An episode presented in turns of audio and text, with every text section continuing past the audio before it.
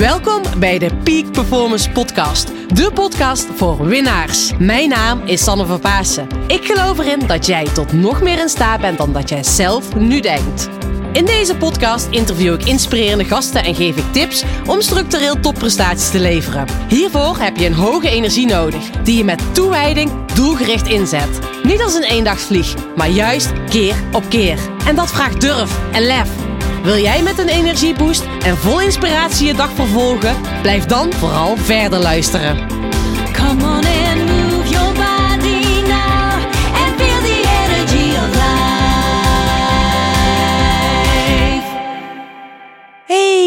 Luisteraars, tof dat je weer luistert naar de Peak Performance podcast. En vandaag staat er een waanzinnig mooi interview online met in mijn ogen echt een powervrouw. Ik heb Sarayda Groenhart mogen interviewen en zij is echt, ja, de business entrepreneur. Ze zegt zelf ook wel, ik ben de Surinaamse businessmom. Nou, zij helpt jou, mij, iedereen om nog meer zichtbaar te worden in de media. Ze is single mom, moeder. Ze combineert eh, het co-ouderschap met haar eh, zakelijke succes. En in mijn ogen is dat dus echt topsport. Wat zij doet, jeetje. En zij neemt ons in haar Instagram bijvoorbeeld ook echt mee achter de schermen, hoe ze dat doet. Ehm, ze zegt ook altijd, ze deelt niet eh, de mes, maar wel de boodschap van de mes. Dus ze deelt ook echt het verhaal, hoe zij in de wedstrijd zit. En daar kunnen we zoveel van leren. Ze zegt zelf ook wel dat ze creatieve ondernemers helpt om ongeneer, ongeneerd zichzelf te zijn op video. Mooi woord. Maar in ieder geval, ze helpt jou om nog meer zichtbaarder te zijn. Ook hoe je de media in kan zetten. En ik vind het zo waanzinnig mooi hoe ze dit ook online deelt. In combinatie met het moederschap, met het leven, met de liefde. Hoe jij je business zo snel kan groeien. Nou, zij heeft ehm, de switch gemaakt van haar tv-carrière. Ehm, ze is echt bij BNN, MTV is ze bekend geworden. En vervolgens heeft ze dus de stap gemaakt naar het ondernemerschap. Ze neemt in deze podcast ons ook mee hoe ze dit heeft gedaan, hoe ze dit doet. En nou, het toffe is, ze is op dit moment bezig met een challenge waarbij jij ook nog mee kan gaan doen. En dat is zo tof en dat is ook het leukste, want Sarayda geeft zoveel waarde weg. Dus op het moment dat jij zoiets hebt, ik wil graag nog meer zichtbaar worden in de media, dan is deze gratis training echt iets voor jou. Je vindt de link waarbij je je kan inschrijven hieronder in de omschrijving. Ga ook echt meedoen, want dat is zo waardevol. Nou ja, zometeen ga je dus luisteren naar de podcastshow met Sarayda Groenhart. Wat ik je nu nog even wil vertellen is dat de deuren voor Club 5211 zijn geopend. De club voor ondernemers die nog meer willen winnen. Ondernemers die zakelijk willen winnen zonder privé te verliezen. En dat is waar ik echt voor sta. Ik help je om nog meer op het podium te staan van je leven en van je business. Die combinatie, want dat is zo waardevol. We zijn allemaal gaan ondernemen omdat we een bepaald doel nastreven, omdat we een bepaald verlangen hebben. En vaak is dat verlangen ook een stukje vrijheid, dat je echt kan doen wat je het liefste doet. Maar ja, dat is niet altijd even makkelijk. En om daar ook nog financieel succesvol in te zijn en dat je ook nog genoeg tijd hebt voor de dingen die je echt belangrijk vindt, dat kan soms een uitdaging zijn. Nou, ik help je om nog sneller dit pad te bewandelen, zodat jij nog meer op het podium staat van jouw leven. Mocht jij nu zoiets hebben, oh Sanne, dat zou vet zijn. Ik zou heel graag een periode lang door jou begeleid willen worden. Ik zou graag onderdeel willen zijn van die Club 5211. Let me know. Laat even een berichtje achter via social of via uh, mijn website. En als ik voel dat ik je kan helpen en als je ook in die groep past, gaan we gewoon even onderzoeken. Bellen we even en dat is belangrijk. Weet je, het is een groep ondernemers die ik tegelijk begeleid en het is belangrijk dat je in die groep gaat passen. Het is een exclusieve groep waarbij er echt veel persoonlijke aandacht is. Dus mocht je zoiets hebben, daar ben ik nieuwsgierig naar. Let me know. Nou, voor nu ga lekker luisteren naar de podcastshow met Zarayda Groenhart. Veel luisterplezier.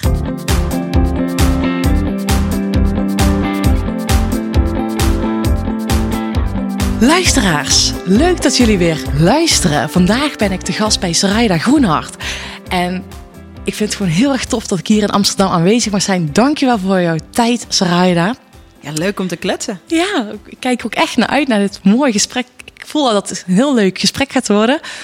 De eerste vraag die ik eigenlijk altijd heb is... waar krijg jij nu het meeste energie van? Oeh, goede, mooie vraag. Het zijn natuurlijk een aantal verschillende dingen. Ehm, ik krijg ongelooflijk veel energie ehm, van, ehm, het is een beetje cliché, maar van mijn dochter. Mhm. Ik ben eh, twee jaar geleden moeder geworden. En ik dacht altijd, en dat is misschien ook een van de redenen dat ik er wat langer mee heb gewacht. Ik was 35 toen ik moeder werd. Ik dacht dat als je een kind kreeg, dat je minder ambitieus zou worden. En Mhm. ik ben altijd een heel ambitieuze eh, eh, persoon geweest. Eh, toen ik nog bij de tv werkte, was ik daar ambitieus. En als ondernemer ben ik ook heel ambitieus. Ehm, maar er is bij mij zo'n levenslust losgekomen. Naast allerlei slapeloze nachten en moeilijke puzzel met Ja. agenda, al dat soort dingen. Maar er is zo'n levenslust losgekomen van moeder zijn van mijn dochter. Ehm, dat dat op een hele positieve manier doorwerkt ook in mijn business. Dus ik krijg veel energie van mijn dochter. Ik krijg ook heel veel energie van ehm, eh, mijn business. Ehm, en ik ben echt een vrienden- en familiemens. Dus je kan mij niet gelukkiger maken met een appje dat zegt: Hey, heb je zin om bij te kletsen? Ik neem wijn mee. Oh, Eh, zorg ja. jij voor hapjes? Ja, oh, dat is ook echt Ja. geweldig. En je bent dus graag met mensen bij elkaar. Ja, En- niet met iedereen, maar wel met mensen, eh, mensen die, die, die, waarvan ik voel dat ze bij me horen. Ja, oh, dat is mooi. En jij zegt meteen van niet met iedereen. Nee. Heb je dat ook mogen leren? Oh my god, ja, ja. Ik, ik, ik, en ik denk dat veel mensen dit misschien wel herkennen, misschien jij ook. Ehm, voor mij moet het, ehm, als ik zeg maar langdurig met iemand eh, samen wil zijn, dus dat kan zijn in de vorm van iemand in mijn team, in mijn business, eh, in mijn vriendengroep, ehm, eh, mensen om me heen. Dat moet ook energie opleveren. Definitely. En ik ben daar heel scherp op. Ik vind dat soms ook wel moeilijk van mezelf Ja. dat ik daar zo scherp op ben. Maar ik heb geen vriendschappen meer waar ik vandaan kom, zeg maar. Dat je een uur getild of gepraat hebt en dat je je soort helemaal leeg voelt. Ja, ja. Omdat die persoon altijd heel negatief is. Of altijd alleen maar over problemen wil praten. Of altijd klaagt. Of altijd kritiek heeft op jou. Ja. Tuurlijk is het zo dat je in alle vormen van vriendschap en relaties. ehm, dat dat er is. Soms moet je gewoon even klagen, soms moet je gewoon even stoom afblazen. Heb je dat zelf ook? Soms wil je dat zelf ook. Maar we kennen allemaal die mensen die alleen maar die modus kennen. Ja. En ik heb een paar jaar terug daar echt heel grote. ehm, heel eerlijk geworden tegen mezelf. En echt vriendschappen afgebroken. En, en dat is best heftig. Hè? Ja. Om, want ik weet dat Ja. veel mensen het herkennen. En ik heb het zelf ook herkend. En voor mij, ik heb dat moment meegemaakt toen ik 17, 18 was. Toen ik echt vol voor mijn topsport ging. Mhm. Maar jij geeft het ook aan hè, dat jij dat ook... Hè, jij, jij doet ook aan topsport in mijn ogen. Hè, want ik zie het leven als topsport. Het Zeker. ondernemerschap als topsport. Zeker. Maar wanneer ben jij tot het inzicht gekomen van... Nu wordt echt tijd dat ik eerlijk naar mezelf ben... en dat ik afscheid mag nemen, Ja. liefdevol van die mensen. Ja, ik heb een paar keer in mijn leven zo'n golf meegemaakt. Ehm, eh, toen ik bij de tv werkte, want ik heb een achtergrond eh, bij de televisie. Ik heb bij MTV en bij BNN gewerkt als eh presentatrice en programmamaker. Eh, en dan ben je op tv en dan ben je bekender. En dan moet dat vanzelf. Omdat heel veel mensen vinden dat interessant. En Ja. heel veel mensen vinden het ook niet interessant. En die willen dat dan graag vertellen. Ja, ja, ja. Ehm, dus ehm, toen is er al een keer een periode geweest dat ik dacht van... ehm, sommige mensen eh, gunnen het mij niet zo. Ja. Eh, of sommige mensen... eh, want je leven verandert als je zichtbaarder op die manier wordt.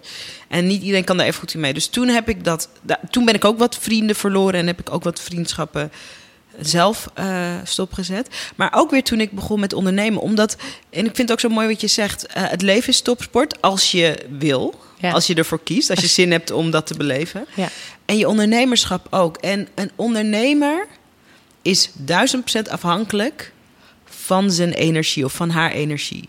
Uit die energie moet dat goede idee komen wat het verschil gaat maken. Uit die energie moet ehm, eh, ehm, de manier waarop je komt opdagen voor je team of voor mensen waarmee je samenwerkt of voor je klanten. Het moet allemaal uit die ene bron komen. Die bron ben jij van energie. En toen het, mijn bedrijf begon te groeien, werd ik me daar steeds bewuster van. En ehm, daar moet je verantwoordelijkheid voor nemen. En die verantwoordelijkheid ziet er dus soms zo uit dat je tegen iemand zegt: Ik vind jou een fantastisch iemand, maar voor mij werkt het niet. En heb je dat ook letterlijk uitgesproken? Ja, ja, in vriendschap. En dat is heel rot. Ehm, eh, ook omdat, kijk, de, iemand kan het op allerlei manieren ontvangen. En eh, mensen vinden het vaak ook niet leuk. En je Nee. vindt het zelf eigenlijk soms ook niet leuk. Ehm, maar het is wat jij ook mooi zei. Als iets waar is, is het waar. Ja. En dan kan je er iets mee doen of je kan er niks mee Nee. doen. Nee, als je er niks mee doet, het kost alleen maar meer energie. Ja, als je Ja. niks mee doet, ga je een bepaalde prijs betalen daarvoor. En als je er wel wat mee doet, dan is het ongemakkelijk. Ja. Eh, maar dan levert het, ehm, dan brengt het je ook Ja. wat. Heb je dat ook ervaren? Dus ik merk het dan wel dat het dan weer, als je merkt, hé, je loopt tegen zo'n beslissing aan te hikken. Ja. En dan heb je hem gemaakt, dat het eventjes ongemakkelijk is. En dan in één keer komt de energie weer. Ja, zeker. Zeker. En dat wil ik er ook bij zeggen, want we duiken eigenlijk, we zitten meteen in best wel een mooi onderwerp, ook best wel een pijnlijk onderwerp. Eh, ik denk aan een paar jaar terug. Eh, toen eh, heb ik met, in een vriendschap heb ik echt afscheid genomen. En dat betekent niet dat ik daar niet soms nog wel verdriet van heb. Ik kan daar soms nog wel eens verdriet van hebben. Ja. Ehm, maar je kan en verdriet hebben over een keuze en toch weten dat die klopt. Ja. En dat is gewoon ook goed om. Als het dan moeilijk is, betekent niet dat het niet klopt. Of als het pijnlijk is, of als het ook verdrietig is nog na een jaar, betekent niet dat het niet klopt. Nee. En hoe weet je dan, hè, want hoe weet je dan wel dat je op dat moment die keuze mag gaan maken? Heb je dat bij jezelf ook dat je merkt van, oké, nu mag ik die keuze gaan maken? Nu is het de tijd daarvoor? Hmm, mooie vraag. Eh, hoe weet je wanneer het tijd is? Dat is natuurlijk het grote ding. Als er iemand was die daar antwoord, altijd Ja. antwoord op had, dan was die denk ik triljardair. Want Ja. timing is zo belangrijk. Ehm, maar ik denk dat op een gegeven moment loop je vaak tegen een bepaalde muur aan. In een vriendschap of in een relatie. En dan weet je gewoon, de gedachte dat je nog tegen die muur aan blijft lopen is vermoeiender dan zeg maar het spannende van ehm, hoe zou het eruit zien als ik eh, eerlijk ga zeggen van het werkt niet. Ja. Dus als je, je, je merkt het aan, aan ook weer je energielevel, Ja. aan hoe vermoeid, hoeveel energie je iets kost en dat je denkt, ik weet niet hoe het verder zou moeten op Ja. deze manier. ja, dat je keer op keer een Ja. lage energie thuis komt van een gesprek. Ja, laag, of, je hebt hoofdpijn. Of je maakt je altijd zorgen over iemand. Dat is ook zo'n enorm Oh, teken. Een andere volwassene, dus niet een Nee, kind. niet- ja. Je maakt je altijd zorgen. Of, of je hebt het gevoel dat je de ouder bent van zo'n Ja. kind. eh, of van zo'n volwassene. Zie je, Ja. gaat dat. Ja. Ehm, dat zijn allemaal van die tekenen. Of dat je, als je je heel goed voelt, dat je denkt... nou, dan ga ik even die persoon niet bellen. Ja. Dat zijn allemaal tekens. Ja, dat zijn teken. ik- Ja. Dat merk ik bij mezelf ook, weet je. Dat je en ik merk dat ook nog wel verschil. Want ik, met mijn zusje gaat het op dit moment minder goed. En dan merk ik wel, dan ben ik echt bezorgd om haar. Mhm. En dan denk ik, ja, voor haar wil ik dat ook. Weet je, ik wil geen afscheid van haar nemen. Nee. Maar ik wil er vooral voor haar zijn. Ja. Maar ook voor mijn, sommige vrienden, ook ligt er aan wat dan is. Dat ik denk, Ja. oeh, je wordt laag in de energie getrokken. En je denkt, ja. dat hoeft niet meer. Maar het is zo mooi wat je zegt, want ik, ik weet niet of dat. ehm, als jij zegt van eh, met, met mijn zusje. eh, Kijk, het gaat er denk ik om. ehm, een paar jaar geleden is mijn, eh, werd mijn vader ziek en eh, mijn vader is overleden. Mijn vader kreeg kanker en ehm, ik wilde heel graag voor hem zorgen. Ja. Ik had een heel goede band met mijn vader, dus hij is bij mij en mijn toenmalige relatie in huis komen Ja. wonen. Dat was ook het jaar dat ik mijn business begon en het was een super, super, super, super, super zwaar jaar. Ja, heftig. Maar ik wilde dat hij heel dicht bij mij was. Ja. Dus het was zwaar, maar het was wel mijn keuze. Ja. En ik denk dat ehm, iemand kan heel anders in zijn energielevel zitten dan Ja. jij. Of je kan iemand moeilijk vinden, of iemand vindt jou moeilijk, weet ik veel wat. Het gaat erom, heb, zit diegene op dit moment op de juiste plek in jouw leven? Ja. Ehm, en dat kan zo concreet zijn als van nu spreek je elke week af. Misschien moet dat één keer per maand zijn. Ja. Of bijvoorbeeld voor mij was het zo, mijn vader woonde in zijn eigen huis. Eh, mijn vader is een trotse Surinaamse man. En ik dacht, hij moet, hij moet met alles wat er moeilijk is, hij moet gewoon dichter bij mij zijn. En dat kostte mij minder energie, wat heel zwaar was, dan als hij verder weg was. ja, want dan moest je elke keer gaan. Ja, En dan maakte ik me heel veel zorgen als, ik niet, als hij niet bij me was. En eh, ik maakte me ook natuurlijk ook zorgen toen hij bij ons in huis woonde. Maar, Ja. Dus het gaat ook over, ben je eerlijk over de plek of die je iemand geeft? En met sommige vriendinnen kan je altijd 180 uur afspreken. En sommige vriendinnen zijn, is meer interessant voor één keer per maand. Ja. ja. En dan is het ook fantastisch. Ja, weet dat je is wel? ook mooi. En dat is wel heel mooi dat je eigenlijk echt aangeeft van ja, st- staat iemand op de goede plek? Ja. En misschien mag je sommige mensen juist meer ruimte geven Ja. of juist minder. Hè? Ja. Meer mag ook natuurlijk. dit is een mega thema in mijn leven momenteel. Ja, ja. ik herken dat bij mezelf ook van. En dat is natuurlijk met je eigen. Ik zeg altijd: energie is de basis tot succes. Daarom eigenlijk deze vraag als eerste stel. Eh, en dat is met dit. Dit thema heeft heel erg mee te maken. Wie geeft je energie? Wie kost je energie? Ja, ja. En ook het, En ook met klanten, sorry. ja, Wij ehm, Ja. hebben in het bedrijf, nee, echt, oh wacht even, nu wil ik even van afstellen. Wij hebben ehm, meer dan 1100 klanten in het bedrijf. Super cool, heel bijzonder. Ehm, heel gaaf. de meeste van die klanten, of iedereen waarmee ik interact, dus die actief bezig zijn, daar komt energie uit. Maar ik heb in het verleden ook wel eens een klant ontslagen Omdat je er geen energie van kreeg. omdat het een moeilijke klant was, eh, in mijn optiek niet redelijk.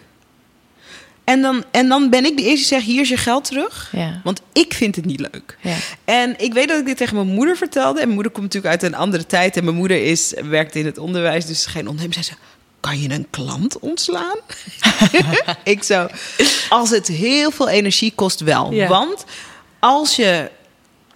En het gaat er echt over als iemand niet redelijk is. Het gaat niet over als iemand, eh, als er iets niet goed gaat of iemand is. da- daar gaat niet over. Het gaat echt over, we kennen dat allemaal. Die hele moeilijke, onredelijke. Het maakt niet uit wat je geeft. Het maakt niet uit wat Ja. je biedt. Ik blijf ontevreden klant, die klant. Ja. De energie die je aan die klant besteedt, is de energie die je niet besteedt aan die andere geweldige klanten die ook hartstikke op een positieve manier komen opdagen. Ja. En ik vind daar moeten we dan ook verantwoordelijkheid over nemen.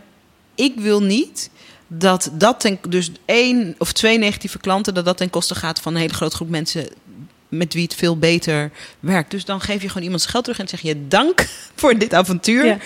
Het stopt hier. Dank voor de wijze lessen. Dank voor de wijze Ja. lessen. Bye.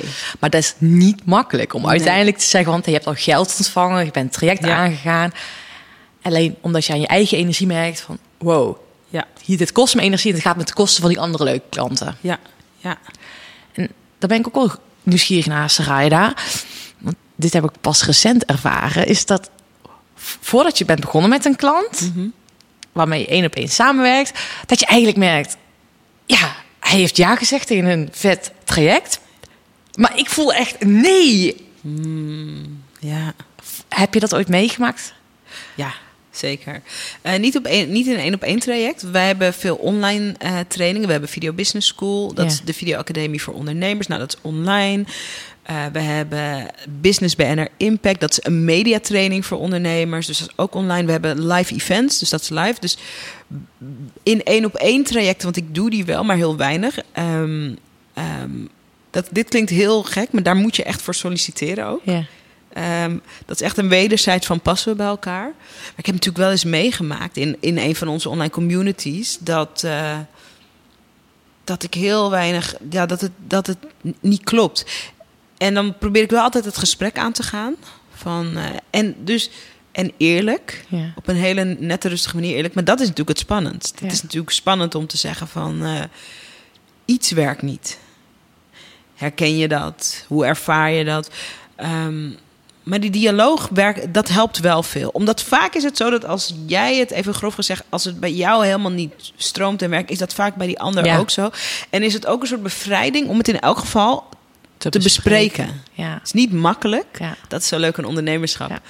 Heel veel ondernemers en ik ook dromen van een steeds makkelijker wordend leven. Maar dat makkelijk wordend leven ontstaat alleen als je de moeilijke keuzes durft te maken. Ja, en dat je, tenminste, ik, zo zie ik dat zelf, die moeilijke keuzes, dat je die, weet je, worden ook steeds makkelijker. Of- Ja, zeker, Ja. zeker. Ik zie dat ook altijd als trainen, weet je Ja, wel. Een het- beetje spierpijn, dan ben je het gewend. Oh ja, even een gesprek voeren. Niet- Totally. Ja. Ja, totally. Hey, Sarai, je hebt net al even verteld hè, wat je doet. Hè. De, je hebt de Video Business School, de Business BN'er. Je hebt, volgens mij komt er ook in het najaar weer een tof event aan. Ja, klopt. Onze Brave New Media World Event, eh, 25 november. Wordt zo leuk. Oh, super gaaf. En, maar vertel eens even, wat is jouw missie en ook die transitie die jij hebt gemaakt vanuit de tv Ja. eh, naar datgene wat je nu doet? Ja. Wat ik elke week tegen mijn team zeg, en we zijn een virtueel team, dus we vergaderen via eh, Skype en GoToMeeting en dat soort vergadertools. Wat ik elke week tegen mijn team zeg, en zo beginnen we de meeting, is: ehm, dit bedrijf bestaat er omdat wij eh, veel vrouwelijke ondernemers, maar niet alleen vrouwelijke ondernemers, veel vrouwelijke ondernemers helpen om met veel meer zelfvertrouwen zichtbaar te worden en te komen opdagen in hun business, maar ook in hun leven. En die missie en waarom ik daar zo achter sta, ik geloof erin dat elke ondernemer interessant is, elke ondernemer belangrijk is, elke ondernemer heeft een verhaal, elke ondernemer is interessant voor een vorm van media. Ehm, ik zou willen dat ondernemers hun verhaal nog veel meer vertelden. Juist die ondernemers die zeggen: Ja, maar ik heb eigenlijk geen verhaal. Of mijn verhaal is niet spectaculair genoeg. Of eh, nou, ik heb geen burn-out en een bijna doodervaring gehad. Dus wat is mijn verhaal? Of nou, ik heb wel een burn-out en een bijna doodervaring Maar ik wil gehad. het niet vertellen. En dat vind ik niet, wil ik niet vertellen, want ik wil niet dramatisch overkomen. Hè? We hebben zoveel ehm, oordeel op. ehm, en ons verhaal heeft te maken met wie we zijn. We hebben zoveel oordeel op wie we zijn. Eh, dat we. ehm, dat we niet echt komen opdagen. En er gebeurt gewoon iets magisch. Dat heb ik zelf ook geleerd in de televisie. Want ik heb ook een tijdje zo geopereerd in de tv. Dat ik dacht, nou, daar zal ik zo wat over vertellen.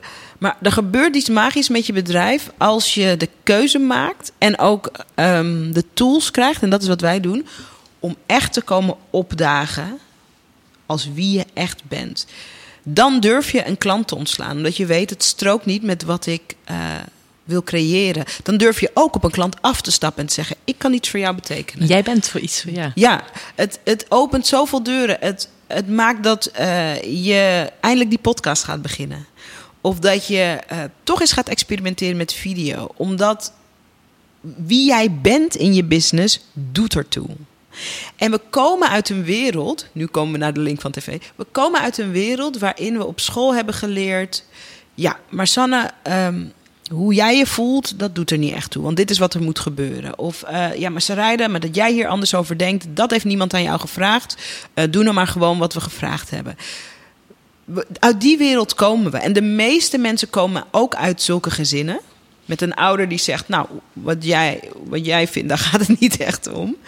Doe maar normaal, doe doe je maar ook, hè? Ja, doe maar normaal, doe je gek genoeg. Het hoeft allemaal niet, eh, het moet allemaal, hè, probeer gewoon eh, niet te veel op te vallen.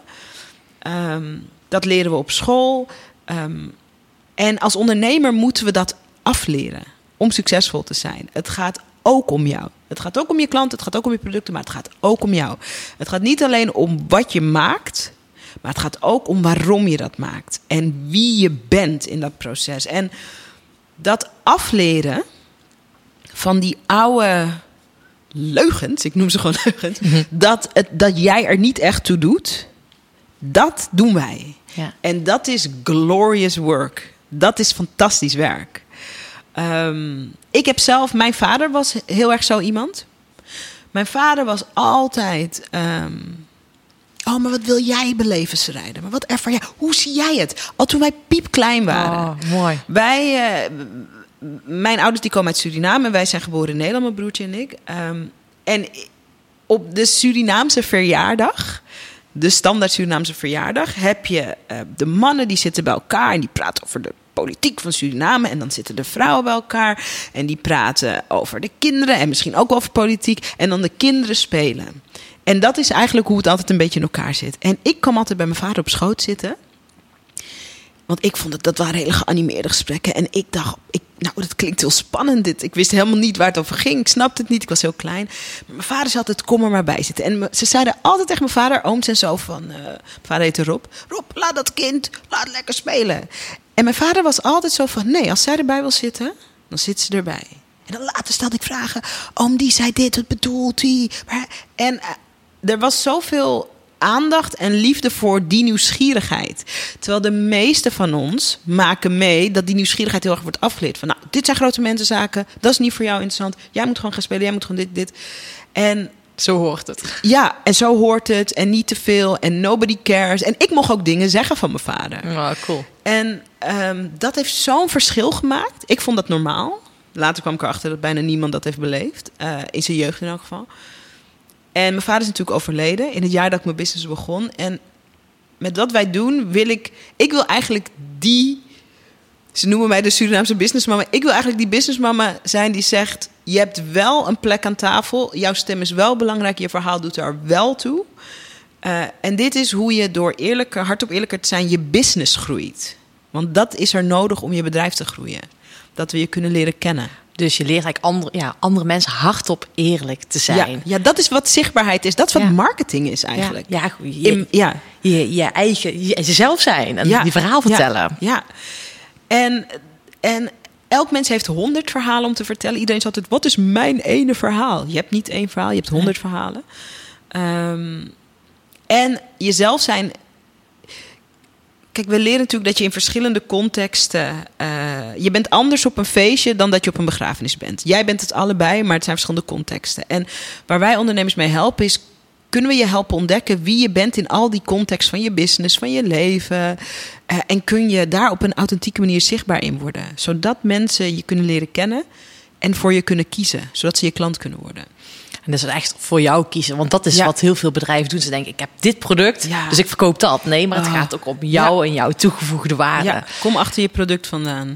En je hebt dat, hè? Je, bent, je zegt net, ik heb 1100 klanten. Echt waanzinnig veel. Ja, Eh, mag ik mega trots op zijn. denk je? Maar waar ik heel erg nieuwsgierig naar ben. Hè? Je komt dus uit de mediawereld en je ru- runt nu een bedrijf. Ja, Je stuurt personeel aan. Ja. En je zegt ook al van het is belangrijk dat je met de juiste mensen samenwerkt. De juiste mensen om je heen eh, werkt. Hoe heb jij die transitie, of transitie, hoe heb jij, ja, hoe zorg jij ervoor dat jij ook een beetje zakelijk wint? Zonder dat je verliest, maar ook dat je je team aanstuurt, zodat je team ook ja, hunzelf kunnen zijn. Want dat is Ja. volgens mij voor jou heel erg belangrijk. ja. Ehm, met vallen en opstaan. Mhm. Ehm, ik ben weggegaan bij de tv in, eh, even kijken, het is nu 2019, zes of zeven jaar geleden.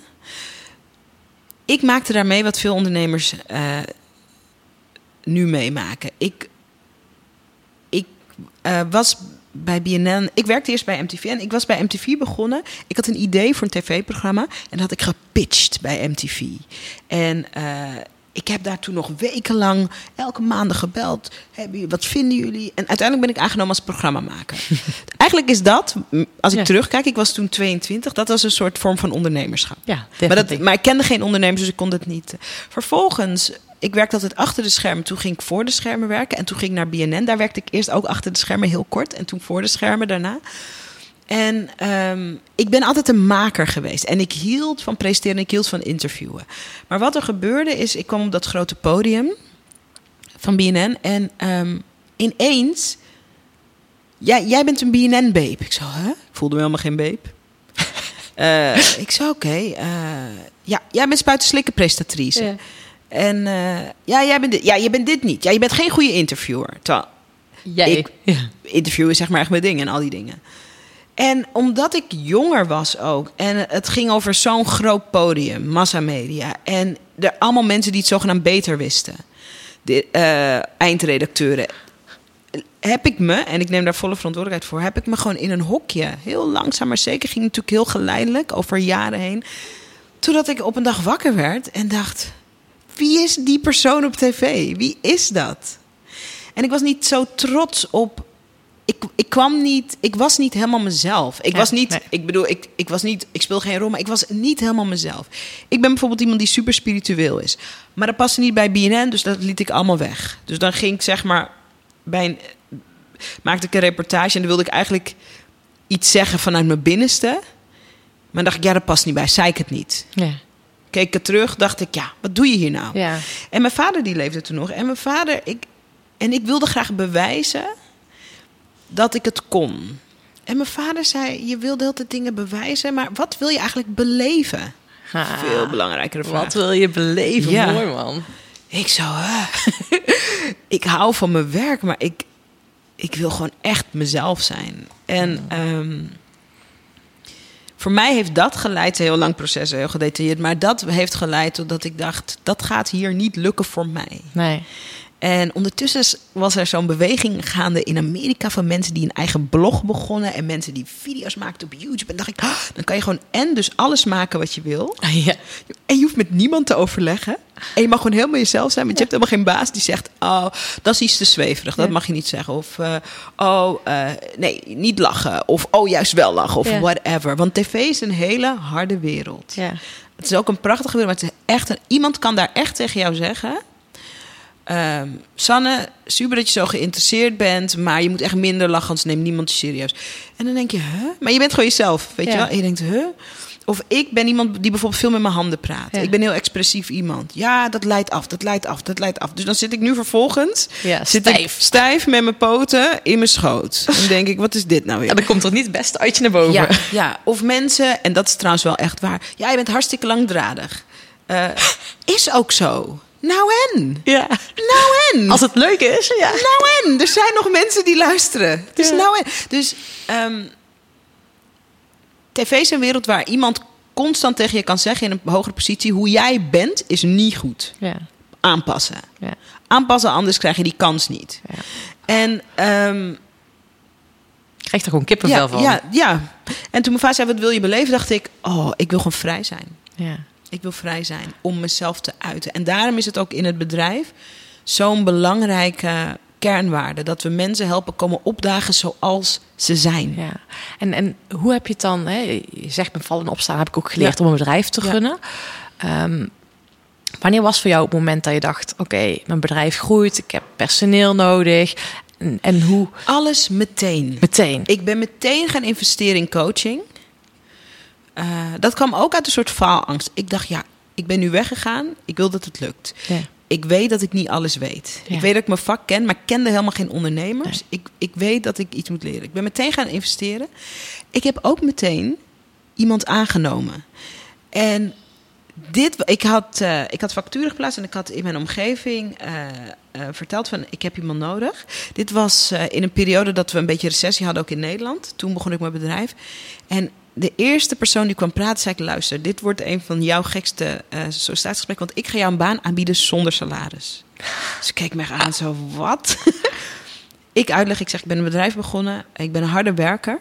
Ehm, eh, we zijn wel net begonnen en op dit moment kan ik jou geen salaris aanbieden. Maar ik geloof erin, en jij wordt de stok achter de deur, dat ik dat binnen twee of drie maanden wel kan. Als dat niet zo is, ehm, ik heb een heel groot netwerk in de media, dan zal ik daarnaast, dan zet ik alles op alles om je aan een goede baan te helpen. Maar ik weet dat ik het kan, maar ik heb wel iemands hulp nodig. En ze vond dat, ze heette René, ze heeft een jaar bij mij gewerkt. God. Ze vond dat zo weird. Maar voor haar, zij was eh, jong, hoogopgeleid, kwam net van school af en er was niet zoveel werk. En ik zei ook, te, zij had gesolliciteerd en het, weet je wel, zoals dat toen was. En ik zei ook tegen haar van, ik weet ook hoe het voor jou is. ehm, want er is nu hele gebubs mensen die afstudeert en die geen baan kan krijgen. Ik zeg, dus ik snap dat er ook een risico is. Maar wat is drie maanden op je leven? Ja. En ik weet dat ik het kan. Ik weet dat we het kunnen. En ze vond het zo gek en we hadden een heel goede klik. Hij heeft gewoon ja gezegd. En dat is mijn eerste eh, werknemer was. Gaaf. En eh, ze is nog een jaar bij ons blijven werken. En het was echt zo dat we na twee maanden kon ik haar salaris betalen. Oh. Ja, dus ik heb alles gewoon meteen. Meteen, omdat ik weet, je kan er niet alleen, dat ondernemerschap. Nee. Dat wist ik wel. En ik wist ook, ik weet niet alles. Nee, super gaaf man. Je bent echt meteen, en dat is wel tof. En dat is een topsporter, meteen een goed team om je heen. Ja. Dat je dus met mensen samenwerkt. Ja. En dat je dus. Ja. eh, en hoe groot is nu je team? We zijn nu met, oh god, we zijn, eh, we zijn oh, dat is ook wel interessant. eh, ik heb altijd met freelancers gewerkt. En nu zijn we voor het eerst ehm, aan het, eh, de eerste mensen in loondienst Oh, komen ja. nu. En dat is, vind ik ook heel spannend. Mhm, want dat is een ander soort commitment. Ja. Maar het is ook een commitment waar ik naar verlang. Ehm, omdat ik een heel grote visie heb voor het bedrijf. En ik wil graag mensen aanhaken met wie we jaren kunnen optrekken. Ah. Dus ook om die, die zekerheid te bieden. Maar we zijn nu in totaal met tien man. En we zijn dus die shift aan het maken. Oh, super Dus, eh, ja. En, en ik vind het super mooi hoe je die groei en in welke stappen en hoe je ook hè, je eigen. Ja, hoe jij de obstakels in je leven, op learnings in je leven die jou mooi gevormd hebben. En wat is voor jou nu echt belangrijke tricks in een stukje wat ik altijd zeg, een stukje zakelijk winnen zonder privé te verliezen. Hè? Je Ja. bent al, alleenstaande moeder, eh, co-ouderschap, je hebt je business te runnen, je hebt een heel team. Wat is voor jou belangrijk om op de juiste manier op te komen dagen op jouw podium? Ik moet elke dag mediteren, Sanne. Als ik niet mediteer, wordt het gewoon geen goede dag. Oh, dat is mooi. En ik ehm, heb heel lang heel veel aversie gehad tegen meditatie. Ik vond het er stom uitzien. Ik vond, Mhm. het, ik vond de mensen die het deden stom.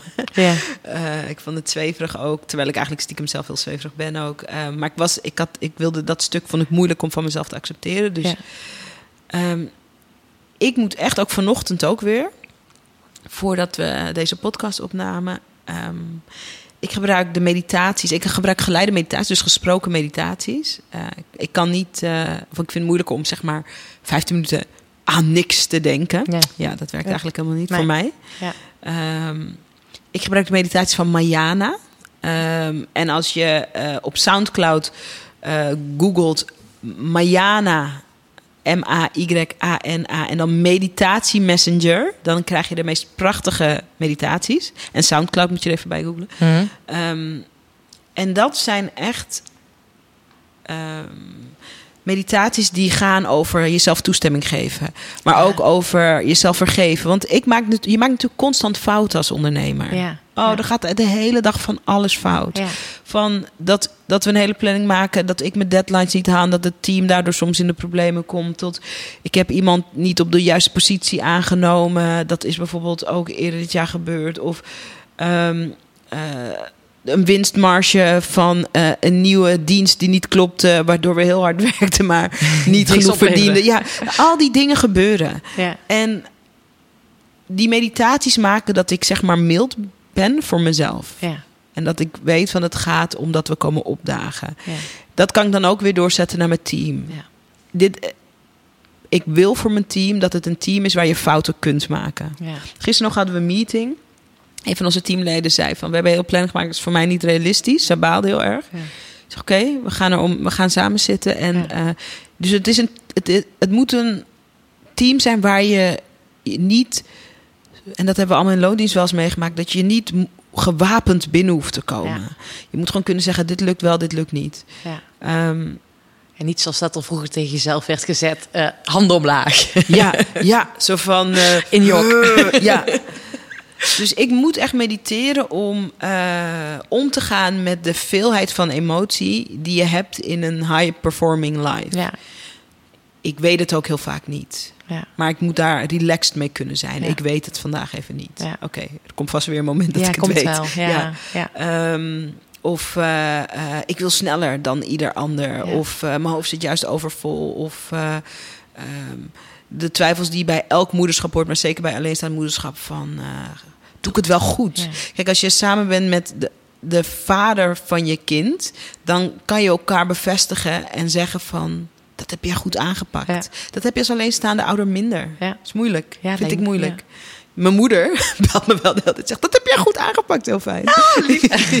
maar het is anders. Want mijn moeder woont niet bij ons in huis. Nee. Weet je wel. Dus ehm, eh, meditatie is voor mij om in, in de chaos. Want het leven is echt een pleasant chaos ook. Om eh, dicht bij mezelf te blijven. Oh. Vind ik dat ik het goed heb gedaan vandaag Ja. met mijn dochter? Ja. Vind ik het oké dat ik deze fout heb gemaakt? Eh, vind ik het oké dat ben ik er tevreden mee hoe ik het oppak? Eh, mildheid. Mildheid. ik oefen mildheid met meditatie. Dat is een mooi, hè? Dat is belangrijk. Ik merk zelf ook, dat is gewoon zo fijn om je eventjes ook vanuit die rust ook de dag begint. Dat je zegt, ik doe het 's ochtends. Ja. Veel luisteraars zullen denken van, Sarah, je hebt een kind. Hoe dan? Ik sta om vijf uur op. Sinds kort. uur. Ja, het is een experiment. Ik weet niet of ik het volhoud. Ik, sta, ik lees een boek dat heet The 5 AM Club. Het gaat erover dat er een soort magische wereld ontstaat als je om vijf uur opstaat. Ik dacht, nou, ik ga het gewoon proberen. Ik was ook begonnen in de vakantie. Dus In de lekker vakantie onlogisch begonnen. moment, weet Ja. je. Dat je zegt, nou, ik ga wel wachten tot september. Dan, eh, Ja. En eh, van vijf tot half zeven mediteer ik, ik beweeg wat, ik lees wat. Ja. En het, het, ik moet daardoor wel vroeger naar bed. Ik ben eigenlijk een avondmens. Oh, ja? Eigenlijk. Om tien, dat- uur, om tien uur denk ik, wat ga ik doen? Ja. Dus ik moet mezelf dwingen s'avonds om op tijd naar bed te gaan. Ja. Maar it's magical. Ja. De vrijheid die je voelt, omdat je weet de rest van de wereld slaapt. Ja. En jij bent zeg maar bezig toch even met de kwaliteit van je leven. Dat is echt... eh, maar ik, ik hoop dat ik het volhoud. Ja. Nou ja, ik vind het zo gaaf om te horen. Ik zei het straks al tegen jou, ik ben vanochtend kwart over vijf opgestaan. Ik vind het ook zo magic. Dat je dan... Hoe lang duurt het nu? Ehm, ik ben begonnen in vakantie. Niet elke dag, ehm, maar wel veel dagen. Maar ik denk nu ehm, een week of drie of zo. Dus Ja. het is nog best wel pril. Ja. Ja, ja. ik, doe het, ik, ik merk bij mezelf hoe ik dat doe. Ik doe ehm, vaak door de week. Eigenlijk meestal op het moment dat ik merk dat ik s'avonds echt laat iets verplichts heb, dan ga ik mezelf niet Nee, nee, zo nee. van zeggen, nee, dat vind ik, wel, Dwingen, ik vind wel belangrijk dat ik ook bijtank en slaap. Zeven, zeven uur slaap is voor mij wel belangrijk. Ja. Tien uur naar bed kan ik vijf uur op. Ja, ja, precies. Ja. En anders ga ik het zo een beetje schuiven. Maar Ja. dat is wel een... ja, eh, precies. Dat heb ik ook. Als ik soms wat later ben, dan, dan doe ik zes of zo, of half zeven. Maar dan nog, weet je wel? Dan heb je toch. Maar dat is wel zo lekker, want dan heb je anderhalf uur de tijd. Ja. Mediteren, lezen. Ja, ja. Wat doe je En ik gebruik die tijd ook om belangrijke beslissingen te maken voor de business. Ja. En ehm, kijk, de, de neiging is, dat weet je natuurlijk ook, dat er is altijd veel te doen in je business. Ja. Eh, maar de- je moet ook aan je business werken. Dus waar willen we over vijf jaar staan? Waar wil ik over drie jaar staan? Ehm, als, ik één, als ik één nieuw product zou kunnen lanceren, welk product is dat? Als ik één product weg zou moeten doen omdat, ik, omdat, we, omdat het simpeler moet, welke, dat, dat heeft tijd nodig. Ja. Dat heeft tijd nodig. Ehm, wat willen we met Instagram? Dat klinkt als een hele oppervlakkige vraag. Maar ik, ik run onze Instagram, dat is mijn Instagram, Schrijder Groen uit Instagram, echt als, als een soort Oprah magazine. Ik Mhm. wil dat je op die feed kan komen en een soort, een soort boost krijgt. Ja. Ehm, dus wat moet er gebeuren daarmee? Wat gebeurt als Instagram weg? Dus soort eh, business levensvragen. Ja, ja, ja. Dat, eh, dat gebeurt die ochtend. In de ochtend. Ja, ja. Oh, dat is Ja. mooi. En, en heb je dan, hè, want je start dan heel op een fijne manier, s ochtends, Ja. je dag. Zijn er nog verder dingetjes die jij echt toepast om ervoor te zorgen dat je hè, zakelijk kan scoren? Ja. Maar ook dat je gewoon lekker in vel zit en die ontspannenheid houdt? Ja, ik, ehm, ik wou dat ik een vegan was. Is niet zo. Ik hou heel veel van vlees. Maar ik hou gelukkig ook veel van groenten. Mhm. Ehm, ik maak vaak een groene smoothie 's ochtends. Omdat het me een goed gevoel geeft dat je de dag begint met zeg maar een berg groenten. Een beetje fruit erbij. Dus dat doe ik. Ik wandel veel. Ehm, ik vind ook heel belangrijk dat... Daarom sta ik ook zo vroeg op.